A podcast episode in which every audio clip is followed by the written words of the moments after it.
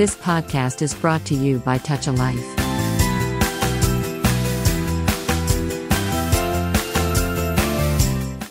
Touch a life TAL radio శ్రోతలందరికీ హృదయపూర్వక స్వాగతం.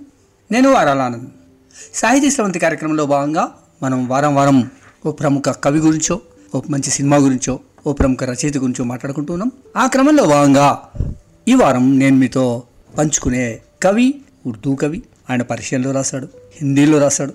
హిందీ సినిమా పాటల ప్రపంచంలో ఒక ప్రేమకు మారు రూపంగా ఒక ఆత్మీయతకి ఒక స్నేహానికి మారు పేరుగా ఉన్న హస్రత్ జైపూరి గురించి ఈ వారం నేను మీతో మాట్లాడదామనుకున్నాను హస్రత్ జైపూరి అనగానే జిందగీ ఎక్ సఫర్ హై సుహానా యహా కల్ క్యా హో కిస్నే జానా జిందగీ ఎక్ సఫర్ హై సుహానా.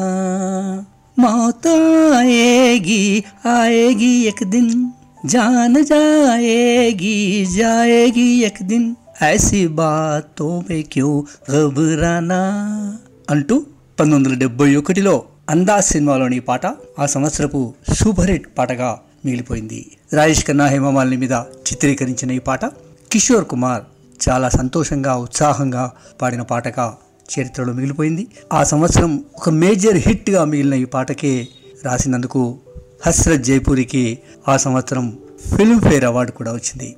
అట్లా జిందగీ ఎక్ సఫర్ హై సుహానా అని పాడిన తనే పంతొమ్మిది వందల యాభై ఐదు ప్రాంతంలో వచ్చిన శ్రీ ఫోర్ ట్వంటీలో ఒక చిత్రమైన మాటలతోటి ఒక పాట రాశాడు. ఈ చక్ దాన్న ఈ చక్ దాన్న దానే ఊపర్ దానా ఈ చక్ దానా.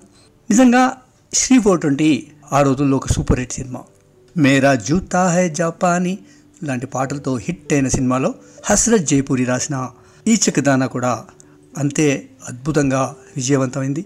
నిజంగా ఈ పాటలో కొంత ఫన్ కొంత అర్థం లేనితనం అట్లా ఇవన్నీ కలగలిపి ఒక ఊహాత్మకమైన ప్రేమ భావనని ఈ పాటలో నింపి కుదిపి కుదించి పలకరించి పలవరించాడు హస్రత్ జైపురి.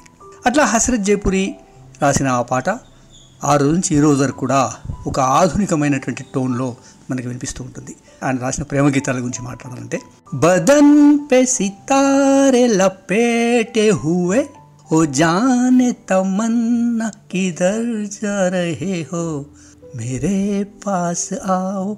అద్భుతమైన పాట అండి ఎంత గొప్పగా ప్రిన్స్లో నైన్టీన్ సిక్స్టీ నైన్లో వచ్చింది ఈ సినిమా. ప్రిన్స్ సినిమాలో షమ్మి కపూర్ పైన చిత్రీకరించబడిన ఈ సినిమా ఈ పాట. ఆ రోజు ఓ గొప్ప రొమాంటిక్ పాటగా నిలబడింది. ఆ షమ్మి కపూర్ వైజయంతిమాల ఇద్దరు ఈ పాటలో చాలా సరదాగా చాలా ప్రేమైకమైన జీవితాన్ని గడుపుతున్న వాళ్ళు కనపడతారు. అట్లా ఈ పాటని మొహమ్మద్ రఫీ కూడా అంతే హృదయంగా పాడాడు. ఇట్లా అనేక పాటల్లో తన ప్రేమని తన అభిలాషని తన మనిషి పట్ల ప్రేమని అందం పట్ల ఇష్టాన్ని ఆయన తన కవిత్వంలో ఎక్కడా దాచుకోకుండా విస్తృతంగా రాసినవాడు హస్రత్ జైపురి. నిజానికి హస్రత్ జైపురి అనగానే మనకు హస్రత్ జైపూరి పార్టిసిపేట్ చేసిన ఒక టీం గుర్తుకొస్తుంది. హస్రత్ జైపూరి శంకర్ జైకిషన్ శైలేంద్ర రాజ్ కపూర్. నటుడు నిర్మాత గొప్ప భావుకుడు అయినటువంటి రాజ్ కపూర్ తీసిన అన్ని సినిమాల్లో దాదాపుగా అన్ని సినిమాల్లో చివరి వరకు ఈ నలుగురు టీం ఒక యూనిట్గా ఉంటుంది. నేను ఇందాక చెప్పిన హస్రత్ జైపురి శైలేంద్ర సంగీత దర్శకులు శంకర్ జయకిషన్. ఈ నలుగురి కాంబినేషన్లో వచ్చినన్ని సూపర్ హిట్ సినిమాలు బహుశా యాభై అరవై డెబ్బై దశకం దాటిన తర్వాత కూడా అద్భుతమైన పాటలు ఇచ్చిన వాళ్ళు ఈ టీం. దీనిలో హస్రత్ జైపురి రాసినటువంటి చాలా మంచి పాటలు. ఉన్నాయి శైలేంద్ర అయితే ఎంత సీరియస్గా సమాజం గురించి సామాజిక విలువల గురించి మనిషి స్థాయి గురించి స్థానాన్ని గురించి రాస్తూ వచ్చాడో హసరత్ జైపురి అదే టీంలో ఉండి ప్రేమేక జీవితాన్ని గురించి ప్రేమే జీవితం జీవితంలో ప్రేమ లేకపోతే ఆప్యాయత లేకపోతే ఇష్టం లేకపోతే అసలు జీవితంలో సారమే లేదు అనే భావనని తన కవితల్లో తన పాటల్లో కలగలిపి మనందరికీ పంచినవాడు హస్రత్ జైపూరి. హస్రత్ జైపూరి రాసిన ఇంకొక పాట కూడా గుర్తొస్తుంది ఈ సందర్భంగా. సోయనారా సోయనారా. ఆ పాట అండి ఎంత ఎంత గొప్ప పాట అంటే జపనీస్ స్టైల్లో జపాన్లో వాడేటువంటి మాటల్ని తీసుకొని లవ్ ఇన్ టోక్యో సినిమాకి నైన్టీన్ సిక్స్టీ సిక్స్లో ఈ పాట రాశారు. అది కూడా ఇవాళకి ఆశా పరేక్ పైన చిత్రీకరించబడిన పాట ఇప్పటికీ చాలా చాలా అందంగా హాయిగా ఉంటుంది. ఇట్లా అనేకమైన పాటలు రాసినటువంటి హస్రత్ జైపురి కవిత్వంలో కూడా అంతే పాపులర్. ఆయన ఉర్దూలో రాశాడు పర్షియాలో రాశాడు హిందీలో రాశాడు. ఆయన రాసిన కవితల్లోంచి ఒక్కొక్క నాలుగు వాక్యాలు నేను మీకు వినిపిస్తాను. ఎంత అద్భుతమైన వాక్యాలు అంటే చాలా ప్రేమని గురించి ఎంత హృదయంగా రాశాడో వినండి. జబ్ ప్యార్ నహీ కియా జబ్ ప్యార్ నహీ హై తో భులా క్యూ నహీ దేతే జబ్ ప్యార్ నహీ హై తో భూలా క్యూ నహీ దేతే ప్రేమ లేనప్పుడు ఎందుకు మర్చిపోతు ఖత్ కిస్ లియే రఖే హై ఖత్ కిస్ లియే రఖే హై జలా క్యూ నహీ దేతే ఉత్తరాన్ని ఎందుకు భద్రంగా ఉంచుకున్నావు కాల్చిపడేయక అట్లాగే हम रातों को उठ उठ के जिनके लिए रोते हैं हम रातों को उठ उठ के जिनके लिए रोते हैं वो गैर की बाहों में ఆరాం సే సోతి హై ఎవరినైతే మళ్ళీ మళ్ళీ రాత్రంతా లేచి లేచి లేచి గుర్తు చేసుకుంటూ ఉంటానో ఏడుస్తూ ఉంటానో తాను అదే రాత్రి ఇంకొకరి బాహువుల్లో హాయిగా నిద్రపోతుంది చూడండి ఆ విరహాన్ని గురించినటువంటి ఎంత గొప్పగా రాశాడు అట్లా బ్యూటిఫుల్గా ఒక కవిత్వాన్ని రాసినటువంటి వాడు హస్రత్ జైపురి ఈ హస్రత్ జైపురి పంతొమ్మిది వందల ఇరవై రెండులో ఏప్రిల్ పదిహేనున రాజస్థాన్లోని ఒక ముస్లిం కుటుంబంలో జన్మించాడు ఆయన పేరు ఇక్బాల్ హుస్సేన్. ఆ తర్వాత తన పెన్ నేమ్గా హస్రత్ అని రాసుకుని తాను పుట్టి పెరిగి చదువుకున్నటువంటి జైపురిని ట్యాగ్ లైన్గా పెట్టుకుని హస్రత్ జైపురిగా సాహిత్య ప్రపంచంలోకి వచ్చాడు సినిమా ప్రపంచంలోకి వచ్చాడు. ఆయన జైపూర్లోనే పెరిగాడు. అక్కడ అతను రాసినటువంటి కవితలకి అత్యంత ప్రతిష్టాత్మకమైన బహు బహుమతులు లభించాయి. పద్యాలు పాటలు రాసినటువంటి హస్రత్ జైపురి తొలినాళ్ళలో ఇంగ్లీష్ మాధ్యమంలోనే తన చదువు కొనసాగించాడు. హస్రత్ జైపురిగా మారిన తర్వాత ఉర్దూ పరిచయం. ఇందాక నేను చెప్పినట్టుగా తన స్టడీ కూడా అధ్యయనాన్ని కూడా ఉర్దూ పరిచయంలోనే కొనసాగించాడు. నిజానికి హస్రత్ జైపురి తండ్రి ఫిదా హుస్సేన్ రెండు భాషలలో తన కొడుక్కి విద్యాభ్యాసాన్ని చేయించాడు. ఆయనే ఒక ట్యూటర్గా ఉండి తన కొడుక్కి ఆ రెండు భాషల్ని చెప్పాడు అధ్యయనం చేయించాడు. ఆ సమయంలో అప్పటికే కేవలం ఇరవై సంవత్సరాల వయసులో ఉన్నవాడు తను ఉర్దూ పరిషన్ రెండు భాషలు మాత్రమే నేర్చుకోలేదు. కానీ ఆ రెండు మాండలికాలలో కూడా పద్యాలు రాయడం అనేది పోయిమ్స్ రాయడం అనేది హస్రత్ జైపూర్కి అలవాటైంది. అతను చాలా కవితలు తన జీవితంలోని ప్రేమ కోసం రాయబడ్డాయి. ఆయన రాసిన ఒక ఒక కవిత గురించి చెప్తే ఆయనే వాళ్ళ హవేలీకి ఎదురుగా ఉన్నటువంటి ఒక ఇంట్లో బంగ్లా పైన ఉన్న ఒక అందమైన అమ్మాయి కోసం రాసుకున్న పాట. ఆ అమ్మాయి బాల్కనీలే కనిపిస్తే చాలు బా మైమర్చిపోయే హస్రత్ జైపురి ఒకరోజు ఆమె కోసం ఒక ప్రేమ లేఖ రాశాడు. ఆ ప్రేమ లేఖ ఏదంటే ये मेरा प्रेम पत्र पढ़कर न तुम नाराज ना होना ఇది వింటుంటే మీకు సంగంలో పాట గుర్తొస్తుంది కదా సరిగ్గా అదే పాటని ఆయన తన ప్రియురాలు రాధ కోసం రాసిన ఆ పాటని రాజ్ కపూర్ విని ఆ పాటని సంఘంలో రా- రాజేంద్ర కపూర్ పైన చిత్రీకరించాడు చాలా చిత్రంగా ఏంటంటే హస్రత్ జైపురి ఎవరినైతే ప్రేమించాడో ఆమె పేరు రాధ అట్లాగే సంగం సినిమాలో హీరోయిన్ పేరు కూడా రాధగానే ఉండడం యాదృష్కమే చాలా ఆశ్చర్యంగా ఉంటాయి కొన్ని సంఘటనలు. అట్లా ఆ పాట మనకు తెలుసు ఇప్పటికీ ఏ మేరా ప్రేమ పత్రి పడకర్ తుమ్ నారాజ్ నా హోనా. ఇప్పటికీ ఒక సూపర్ హిట్ పాటగా పాత హిందీ పాటల ప్రస్తావన వచ్చినప్పుడు మహమ్మద్ రఫీ పాడిన అద్భుతమైన పాట మనకు గుర్తొస్తూనే ఉంటుంది. ప్రేమ గీతాలలో తలమానికమైన పాటగా మనం చెప్పుకోవచ్చు. ఈ సినిమా పాటల కంటే ముందు ఆయన చాలా గొప్ప ఉర్దూ పరిశీలనలో రాసిన అతను. కవి సమ్మేళనాల్లో పాడుకునేవాడు పాల్గొనేవాడు. ముషాయిరాలో సీరియస్గా పార్టిసిపేట్ చేసేవాడు. తను హస్రత్ జైపురి ఒక విషయాన్ని తీవ్రంగా విశ్వసించాడు అదే ఆయన ప్రబోధించాడు. ఏంటంటే ప్రేమను ఎప్పుడు కూడా మతంతో కానీ కులాలతో కానీ ఆర్థిక స్థాయిలతో కానీ నిర్వచించకూడదు. అట్లా వాటిని బేరీజ్ వేయకూడదు అని ఆయన చాలా రొమాంటిక్గా ఉన్నాడు. రొమాంటిక్ డాక్టర్గా కూడా ఆయన సరదాగా పిలిచేవారు. అట్లా హస్రత్ జైపురి తన కవిత్వం ద్వారా తన పాటల ద్వారా చాలా ప్రముఖమైన స్థానంలోకి వచ్చాడు. ఆయన జైపూర్ నుంచి బాంబేకి వచ్చి బాంబేలో బస్ కండక్టర్గా జాయిన్ అయ్యాడు. దాదాపు ఆరేడేళ్ళ పాటు బాంబే బస్సులలో కండక్టర్గా పనిచేశాడు. అట్లా పనిచేస్తూ ఉన్నప్పుడు ఆయన ఒక ఇంటర్వ్యూలో స్పష్టంగా చెప్తాడు. బస్ కండక్టర్గా పనిచేస్తున్న కాలంలో తన బస్సుని ఎంతమంది అందమైన ఆడవాళ్ళు బస్ ఎక్కుతారో వాళ్ళెవ్వరికి కూడా టికెట్ కొట్టేవాడు కాదట. వాళ్ళ ఆశ్చర్యంగా ఎందుకు అంటే మీరు ఇంత అందంగా పుట్టారు దేవుడు మిమ్మల్ని అంత ఇంత అందంగా పుట్టించాడు లోకానికి మీరు ఇంత సంతోషాన్ని కలిగిస్తున్నారు. మీ దగ్గర టికెట్ ఎందుకమ్మా? అని సరదాగా నవ్వుతూ వాళ్ళని టికెట్ లేకుండా ప్రయాణం చేయించి దించేసేవాడట అట్లా ప్రేమని స్త్రీని అందాన్ని ఎంత గాఢంగా ఆరాధించేవాడో మనకి ఈ సంఘటన చూస్తే వినిపిస్తే ఆశ్చర్యం అనిపిస్తుంది. ఆయన కవిగా గేయ రచయితగా రెండు రంగాల్లో కూడా ప్రసిద్ధి చెందారు. అతను హిందీలో ఉర్దూలో రాసిన కవితా సంకలనాల్లో అనేక పాటలు అనేక పద్యాలు అనేక పోయిమ్స్ ప్రముఖమైనవి. అట్లా హస్రత్ జైపూరి తాను ప్రేమని వ్యాప్తి చెందడం అది కేవలం మనుషుల మధ్యనే కాదు దేవునితో ఉన్న ప్రేమను కూడా ఆయన ప్రమోట్ చేశాడు. దేవుణ్ణి ప్రేమించాలనే అంశాన్ని కూడా ఆయన తన కవితల్లో పాటల్లో రాశాడు. అట్లా నిజానికి షాయర్ అన్న పదానికి ప్రేమలో ఉన్న ప్రతి ఖాళీ స్థలాన్ని పూరించడానికే విశ్వం మొత్తంలో జన్మించిన వ్యక్తి అని అర్థం వస్తుంది అంటాడు ఆయన. షాయర్ అనే మాటకి ప్రేమలో ఉన్న ప్రతి ఖాళీ స్థలాన్ని పూరించడానికే షాయర్ అనేవాడు పుట్టాడు. కాబట్టి తను ప్రపంచంలో జీవిస్తున్నప్పుడు జీవించినంత కాలం ప్రపంచమంతటా ప్రేమ మరియు ఆనందాన్ని ఉంచడం పంచడం అతని బాధ్యత అని కూడా హసరత్ జయపురి విశ్వసించాడు. అట్లా ఆయనే బాంబే బస్సులలో కండక్టర్గా పనిచేస్తూనే తాను రాసిన కవితల్ని వినిపించడానికి బాంబేలో జరిగే మిషాయిరాలు కక్ష మేళాల్లో చాలా పార్టిసిపేట్ చేసేవాడు. అట్లా స్థిరపడ్డ తర్వాత ప్రతి నెల చాలా ఆశ్చర్యంగా అనేకమైనటువంటి కవి సమ్మేళనాల్లో పార్టిసిపేట్ చేస్తున్నప్పుడు ఒక ఒక కవి సమ్మేళనంలో చాలామందికి జరిగినట్టే హస్రత్ జైపురికి కూడా బాలీవుడ్ నటుడు సీనియర్ రాజ్ కపూర్ వాళ్ళ తండ్రి పృథ్వీరాజ్ కపూర్ కూర్చుని హస్రత్ జైపురి రాసిన పద్యాన్ని విన్నాడట. అట్లా విన్న అతను హిందీ సినిమా ప్రపంచంలో అప్పటికే లబ్ధ ప్రతిష్ఠుడై ఒక స్టూడియోతో సహా ఒక విస్తృతమైనటువంటి అటు నాటకాలు ఇటు సినిమాలో ప్రఖ్యాతిగాంచినటువంటి పృథ్వీరాజ్ కపూర్ హస్రత్ జైపూరిలోని స్పార్క్ని ప్రేమ మీద ఉర్దూలో ఆయన రాసిన కవిత్వాన్ని చూసి ఆ స్పార్క్ని గమనించిన వాడై తనని రాజ్ కపూర్కి సజెస్ట్ చేశాడు. రాజ్ కపూర్ అప్పుడు హస్రత్ జైపూరి గురించినటువంటి విన్న రాజ్ కపూర్ తాను నిర్మించబోతున్నటువంటి బర్సాత్ కోసం పాటలు రాయాలని హస్రత్ జైపూరిని ఆహ్వానించాడు. అట్లా అప్పటికే శంకర్ జై కిషన్ సంగీతంతో బర్సాత్ కోసం పాటలు సిద్ధమవుతున్నాయి. ఆ క్రమంలో హస్రత్ జైపూరికి మంచి స్నేహం కుదిరింది. వాళ్ళు ఇచ్చిన ట్యూన్ మీద అప్పటికప్పుడే పాటలు రాయడం మర్నాటికల్లా ఒక మంచి పాటను సృష్టించడం అనేది హస్రత్ జైపూరికి ఒక అలవాటుగా ఒక ఆనవాయితీగా మారింది. అదే సమయంలో శంకర్ జయకిషన్లతో పాటు హస్రత్ జైపూరితో పాటు నేను ఇందాకే చెప్పినట్టుగా ఇంకో కవి శైలేంద్ర కూడా వాళ్ళకి జద్దత కూడాడు. అట్లా ఈ నలుగురి టీంలో భాగంగా బర్సాత్లో వచ్చిన పాటలు చాలా సూపర్ హిట్ అయ్యాయి. బర్సాత్లో శైలేంద్ర రెండు పాటలు రాస్తే మిగతా అన్ని పాటలు హస్ర జయపురి రాశాడు. దానికి బర్సాత్ పాట కోసం ఆయన రాసిన పాటలో జియా బేఖరార్ హై ఆయి బహార్ హై అందరికీ గుర్తుండే పాట అది. అట్లా ఎన్నో పాటలు బర్సాత్ కోసం రాశాడు.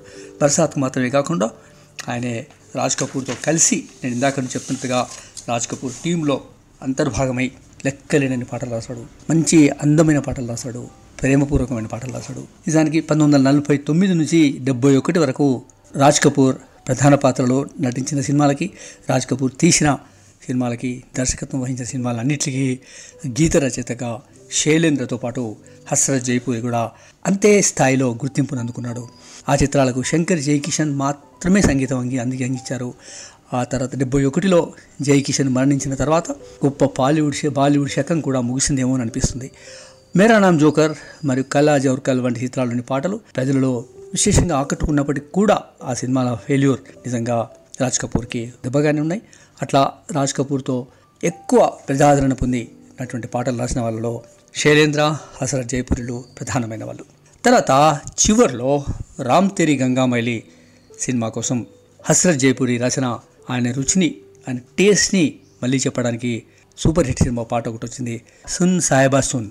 చాలా చాలా పాపులర్ అయిన పాటగా మిగిలింది. అట్లా చాట్ బస్టర్డ్ ఆ పాటల్ని ఇచ్చినవాడు హస్రత్ జయపురి పంతొమ్మిది వందల ఎనభై ఎనిమిదిలో రాజ్ కపూర్ మరణించిన తర్వాత హస్రత్ జైపురి ఖాళీ ప్రదేశం అక్కడి నుంచి బాలీవుడ్ను వదిలేసి తాను శంకర్ జైకిషన్ కాకుండా శంకర్ జైకిషన్ నుంచి జైకిషన్ వెళ్ళిపోయాడు రాజ్ కపూర్ వెళ్ళిపోయాడు. అప్పుడు కొత్త సంగీత ద- దర్శకుడైన రవీంద్ర జైన్తో కలిసి కొన్ని పాటలు రాశాడు. మొదట్లో రవీంద్ర జైన్ హస్రత్ జైపురి పట్ల అంత ఇష్టంగా లేకున్నప్పటికీ ఆ, తర్వాత క్రమంలో రవీంద్ర జైన్ కూడా హస్రత్ జైపూరిని ఇష్టపడి రవీంద్ర జైన్ తోటి కలిసి హస్రత్ జైపూరి అనేక పాటలు రాశాడు. ఇంకా చెప్పాలంటే గొప్ప పాటల రచయిత శైలేంద్ర తన లైఫ్ టైం కోరిక తన జీవిత కాలకు చిరవ చిరకాల వాంఛ అయినటువంటి తీస్త్రీ కసం సినిమా తీస్తున్నప్పుడు తీశ్రీ కవిత్వంలో పాటలు రాయడానికి హస్రత్ జైపూరిని తీసుకున్నాడు. ఇద్దరు కలిసి తీసిరి కసం సినిమా కోసం పనిచేశారు. నిజానికి శైలేంద్ర తానే స్వయంగా అన్ని పాటలు రాసుకోగలిగినప్పటికీ కూడా హస్రత్ జైపూరిని ఆ సినిమాకి పాటల రచయితగా కూడా తీసుకున్నాడు. దాని తర్వాత హిందీ సినిమాలో కొన్ని సినిమాల్లో ఆయన పాటలు రాస్తూ రాస్తున్నాయి. ఇక నాకు ఆ ప్రేమ ఎప్పుడైతే ఆ స్థానం ఆ విలువలు ఏవైతే లేవనుకున్నాడో ఆయన సినిమా నుంచి క్రమంగా నిష్క్రమించాడు. కేవలం పాటలు మాత్రమే కాదు హస్ర జయపురి స్క్రీన్ ప్లే రైటర్గా కూడా ఒకటి రెండు సినిమాలకు పనిచేశాడు. అతను ఆ సమయంలో బాలీవుడ్లో హల్చల్ సినిమాకి స్క్రీన్ ప్లే రచయితగా పంతొమ్మిది వందల యాభై ఒకటిలోనే హస్రత్ జయపురి పనిచేశాడు. రాజ్ కపూర్ సినిమాలన్నిటికీ పాటల రచయితగా హస్రత్ జయపురి హిందీ ప్రేక్షకుల అభిమానాన్ని దృష్టిని పొందడంతో పాటు అట్లాగే హస్రత్ జయపుడి బాలీవుడ్ సినిమాకు చేసిన సేవల కారణంగా విమర్శకుల నుంచి కూడా అనేక ప్రశంసలు పొందారు. తాను రాసినటువంటి సూరత్ సినిమా కోసం బహారో పూలు బర్సాఓ లాంటి గొప్ప పాటల్ని హస్రత్ జయపురి రాసిన అనేక పాటల్ని మొహమ్మద్ రఫీ అంతే ఆర్ద్రంగా హృదయంగా పాడాడు. బహారో ఫూలు బర్సావో మేరా మహబూబ్ ఆయా హై. ఇంత గొప్ప పాట అండి సూరజ్ సినిమాలో రా రాజేంద్ర కపూర్ మీద వచ్చిన పాట అది. అద్భుతమైన కవిత్వానికి పంతొమ్మిది వందల అరవై ఆరులో అతనికి ఫిల్మ్ఫేర్ అవార్డు వచ్చింది. డెబ్బై రెండులో ఇందాక నేను చెప్పినట్టుగా వచ్చినటువంటి అందాజ్ సినిమాకి జిందగీ ఎక్ సఫర్ హై సుహానా పాటకు కూడా ఫిల్మ్ఫేర్ అవార్డు వచ్చింది. అలాగే హస్రత్ జైపురికి ఉర్దూ సాహిత్య ప్రపంచంలో జోష్ మలిహాబాది అవార్డు కూడా ఆయనకు వచ్చింది అంబేద్కర్ అవార్డు కూడా స్వీకరించాడు. బ్రజ్ భాష జనక్ జనక్ పాయల్ భాషే జీవిత అవార్డు కూడా ఆయన స్వీ స్వీకరించాడు. ఆయన వ్యక్తిగత జీవితాన్ని విషయానికి వస్తే బాలీవుడ్లో ఖ్యాతి వచ్చినప్పటికి కూడా హసరత్ జైపురి తన మూలాల్ని తన జైపూర్ ప్రాంతంలోని ఒక మాండలికాన్ని తన జీవితాన్ని ఎప్పుడూ మర్చిపోలేదు. బొంబాయిలో సమయం ఉన్నప్పటికీ కూడా చాలా హంబుల్గా వినయశీలంగా ఉన్న వ్యక్తి ఒక వ్యక్తిత్వం పట్ల అద్భుతమైనటువంటి ప్రేమ ఉన్నవాడు అభిమానంతో ఉన్నవాడు హసరత్ జయపురి ఆయన విజయం అంతా కూడా ఆయన భార్యకే దక్కుతుంది. ఆయన భార్య అందించిన ప్రేమ వల్లే ఆయన భార్య అందించిన ప్రోత్సాహం వల్లే హసరత్ జైపురి ఇన్ని గొప్ప పాటలు రాయగలిగాడని అందరూ అంటుంటారు అట్లాగే హసరత్ జైపురి తాను సినిమాల కోసం పాటలు రాయనప్పుడు పని చేయలేకపోయినప్పుడు డబ్బు లేనప్పుడు విలాసవంతమైన జీవించడానికి తన ఆస్తిలో తగినంత పొదుపును కలిగి ఉన్నాడు. అంటే ఆయన సంపాదించిన డబ్బులోంచి ఎప్పుడు కూడా వృధాగా చేయకుండా ఒక ఎకనామిక్ జీవితాన్ని గడిపి చివరి వరకు కూడా ఆర్థికపరమైన కష్టాలు తనను అంటకుండా తన కుటుంబాన్ని అంటకుండా ఆయన కాపాడుకున్నాడు. అట్లాగే హస్రత్ జయపురి తనను తాను చాలా సాధారణమైన వ్యక్తిగా భావించేవాడు. ఖర్చుల్ని కూడా అంతే సాధారణమైనటువంటి జీవితాన్ని గడిపేవాడు. రైల్లోనే ప్రయాణించేవాడు. ఆయన పంతొమ్మిది వందల తొంభై తొమ్మిదిలో సెప్టెంబర్ పదిహేడున మరణించారు. హస్రత్ జైపులి నిజానికి బాంబే వలస వెళ్ళినప్పుడు కానీ ఆ తర్వాత కానీ ఎంత గొప్ప జీవితాన్ని గడిపాడంటే పైకి చెప్పడానికి అనేకమైనటువంటి విజయాలు ఉన్నప్పటికీ కూడా ఆయన కూడా బస్ కండక్టర్గా ఒక స్ట్రగుల్ జీవితాన్ని గడిపాడని చెప్పాలి. ఆ స్ట్రగుల్లో కూడా తన ప్రేమని తన ప్రేమిక భావనని ఎప్పుడూ మర్చిపోలేదు. ఆయన అంటారు ఇవాళ సాహిత్యంలో ఇవాళ పాటల్లో ఆ ప్రేమ ఆ కథ కథనం ఎక్కడున్నాయని. ఆయన ఒక ఇంటర్వ్యూలో మాట్లాడుతూ ఏమంటారంటే మీ కాలంలోని కథ చర్చకి పాటలకి పాటల కంపోజింగ్కి శంకర్ జయకిషన్తో మీరు చేసిన అనుభవానికి ఇప్పుడున్నటువంటి వాతావరణానికి ఎట్లా ఆ తేడాని ఎట్లా గమనిస్తారు అని ఆయన ఒక ఇంటర్వ్యూలో అడిగినప్పుడు ఆయన చాలా బాగా చెప్పాడు. మా కాలంలో మొదట అందరం కూర్చుని కథ వినేవాళ్ళం. కథను ఆశాంతం విన్న తర్వాత కథలో పాటలు ఎక్కడైతే పెట్టాలో ఎక్కడైతే పాటలు సమర్థవంతంగా ఆ సీన్ ఎక్కడైతే వస్తుందో ఆ పాటల సందర్భాన్ని మొదలు ఎంచుకునే వాళ్ళం పాటల సందర్భాన్ని ఎంచుకున్న తర్వాత ఆ పాటల సందర్భాన్ని బట్టి సంగీత దర్శకుడు ఏదో ఒక ట్యూన్ను తయారు చేసేవారు. ఆ ట్యూన్కి అనుకూలంగా లిరిసిస్టులు గే రచయితలు పాటలు రాసేవారు. పాటలు రాసిన తర్వాత పాటలు రిహార్సల్ జరిగి పాటలు ఎవరు పాడాలి ఏ టోన్లో పాడాలి ఏ ఎమోషన్లో పాడాలి ఇదంతా కూడా చర్చ జరిగేది. అందరం అనుభూతిస్తూ ప్రతి పాటని ప్రాత పాటలో మమేకమై ఆ సంగీతంలో కానివ్వండి పాటల్లో కానివ్వండి మమేకమైపోయి ఆ పాటలను సృష్టించే వాళ్ళము. ఒక్కొక్కసారి ఒక పాట తయారు కావడానికి ముప్పై రోజులు కూడా పట్టేది అన్నాడు ఆయన. ఇంత శ్రమలో ఆనాటి సంగీత దర్శకులంతా కూడా శాస్త్రీయమైన సంగీతంలోంచి రాగాల్ని తీసుకొని ఆ రాగాలని అన్వయించి సినిమా పాటల్ని రూపొందించేవాళ్ళు. కాబట్టి దానిలో ఒక హృదయమైనటువంటి ఒక భారతీయత ఒక జీవితం మనం మనదనుకునే ఒక భావన స్పష్టంగా కనిపించేది.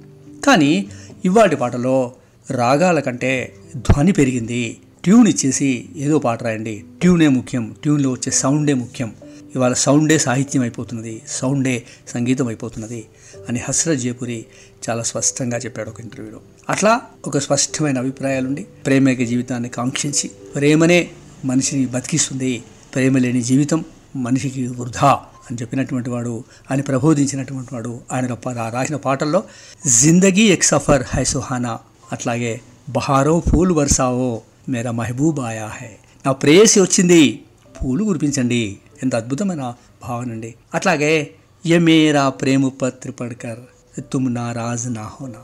చాలా చాలా గొప్పగా ఉంటుంది ఆ పాట. పాటలన్నీ కూడా అన్నిట్లో కూడా ఒక స్త్రీ పురుష ప్రేమ భగవంతుని పట్ల ప్రేమ మనిషి పట్ల ప్రేమ ప్రేమ లేని లోకాన్ని ఊహించలేను ప్రేమ లేని జీవితాన్ని భరించలేను అని చెప్పినవాడు హస్రత్ జయపురి అట్లాగే హస్రత్ జైపూరికి సంబంధించిన ఇంకొక అనెక్డోట్ మీతో పంచుకుంటాను.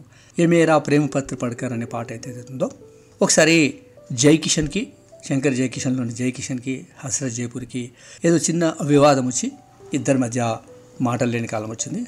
కొంతకాలం ఇద్దరు ఎడమొహం పెడమొహంగా ఉన్నారు. కనీసం పలకరింపులు మాటలు లేని పరిస్థితిలో ఉన్నారు.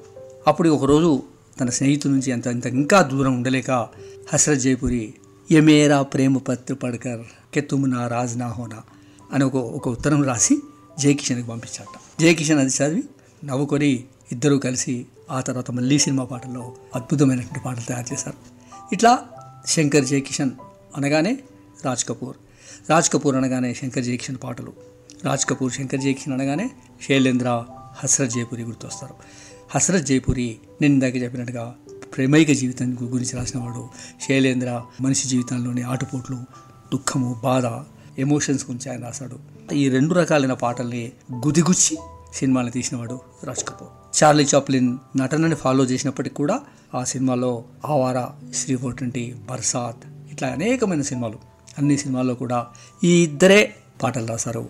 ఈ ఇద్దరి పాటలే నిజంగా ఆ సినిమాలు బతికించాయి. ఇంకో రకంగా చెప్పాలంటే రాజ్ కపూర్ ఈ ఇద్దరిని ఎంపిక చేసుకోవడంలోనే ఆయన విజయం దాగి ఉందని స్పష్టంగా చెప్పొచ్చు. ఎందుకంటే కేవలం శైలేంద్ర రాసే స్టైలే కాకుండా ప్రేమైక జీవితం కూడా సినిమాల్లో కావాలి. మనిషి జీవితంలో ప్రేమ ఉంది మనిషి జీవితంలో సమాజం ఉంది విలువలు ఉన్నాయి దుఃఖాలు ఉన్నాయి సంతోషాలు ఉన్నాయి అట్లాగే ప్రేమ ఉంది ప్రేమను గురించి మాట్లాడడానికి ప్రేమ గురించి చెప్పడానికి అందాన్ని గురించి విశ్లేషించడానికి పాటల్లో హృదయంగా చెప్పడానికి హస్రత్ జైపూరిలో ఉన్నటువంటి శక్తిని రాజ్ కపూర్ గమనించాడు. అందుకే రాజ్ కపూర్ అనగానే మనకు శ్రీ ఫోర్ ట్వంటీ ఆవారా ఇంకా సంఘం మేరానాం జోకర్ ఇలాంటి సినిమాలన్నీ గుర్తొస్తాయి.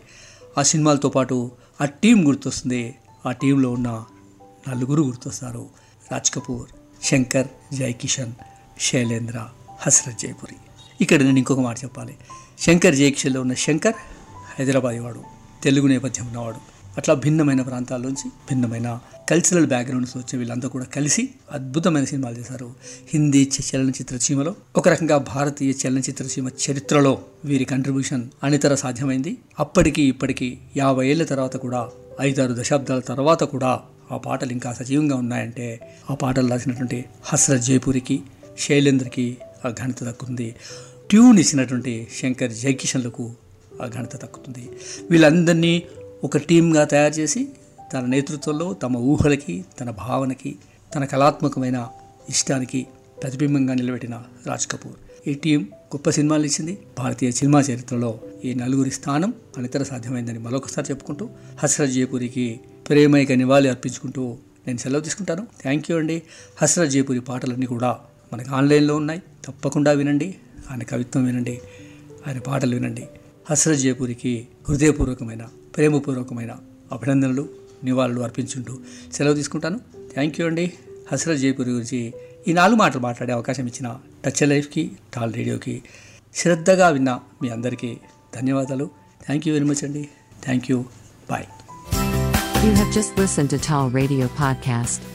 For more podcasts, visit www.touchalife.org.